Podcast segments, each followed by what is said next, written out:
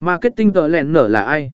Chân dung những con người đặc biệt này trong thế kỷ 21, ngành tiếp thị đã trải qua một cuộc biến đổi đáng kể, đặc biệt là trong việc sử dụng các công cụ kỹ thuật số và dữ liệu để định hình chiến lược tiếp thị. Trong bài viết này, chúng ta sẽ cùng tìm hiểu về vai trò của marketing tợ lẹn nở và khám phá những con người đặc biệt đứng sau sự thành công của ngành này. Marketing tợ lẹn nở là gì? Marketing tợ lẹn nở là người chịu trách nhiệm xây dựng và quản lý chiến lược tiếp thị cho một sản phẩm hoặc dịch vụ cụ thể. Họ là những người chuyên về việc nghiên cứu thị trường, phân tích dữ liệu, và đưa ra các kế.